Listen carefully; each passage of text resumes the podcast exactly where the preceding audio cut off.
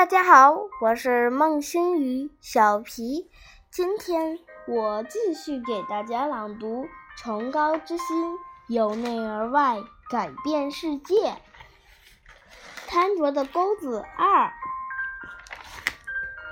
想到我们的贪着引生的所有痛苦和迷惑时，让人很好奇的是，看到，呃，要看到。贪着本身是个问题，会有有多困难呢？关于这一点，我想了很多。在我在我看来，我们之所以很难认出认出自己的贪着是个问题，是因为我们有向外。挑毛病的强烈倾向，倾向，对于自己的问题，我们习惯向外去推卸卸责任。而且常常把自己的不快乐、不快乐归咎于归咎于外在的因素。问题出在哪里？就在那里。当我们的当我们贪着的对象无法让我们快乐时，我们认为问题是出在自己贪着的对象。对象上，而不是在深植于我们身上的贪着感。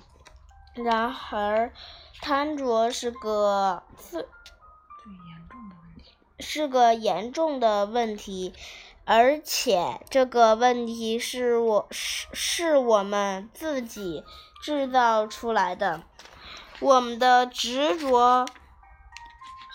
显然是以追求自我满足以及连成自己达成自己的意愿的意愿意图为目为目的为目的，就这从意义而言，贪着也是我们为自己创造出来的东西。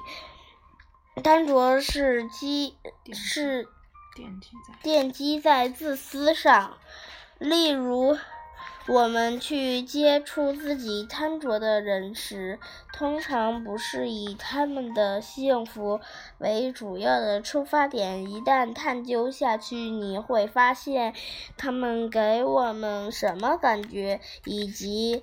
我们从他们身上得到什么，才是我们更感兴趣的事情。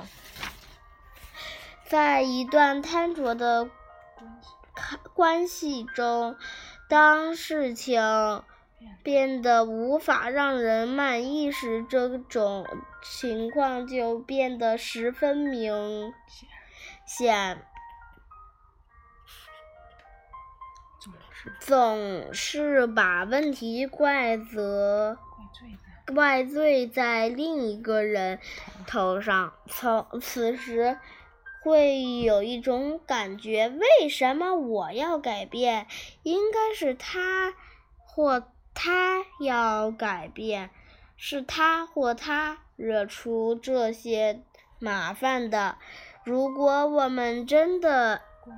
关心另一个人的幸福，就不会有这样的情况发生。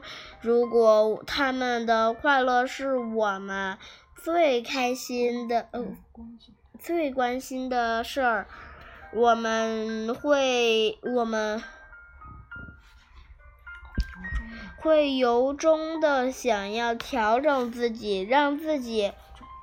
转变成能够利益他们的状态，但是当贪着在驱使我们的时候，我们是不会这么做的。事实上，贪着就是从头彻尾。的自私。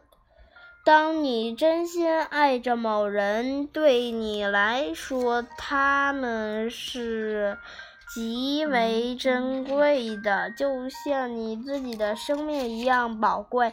你甚至把他们看得比自己还重要。但是，当你对人有贪，着的贪着时，你你认为他们存在于你的生命中是为了满足你的需求，或是为了让你快乐。有些人看到自己的太太和别的男人说话就很不高兴，反对反过来，而也是。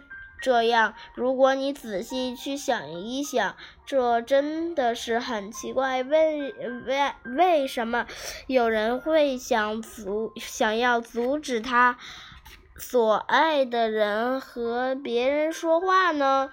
这种想要控制别人行为的想法是自私的，而且而且它显示出这种开心谨慎谨。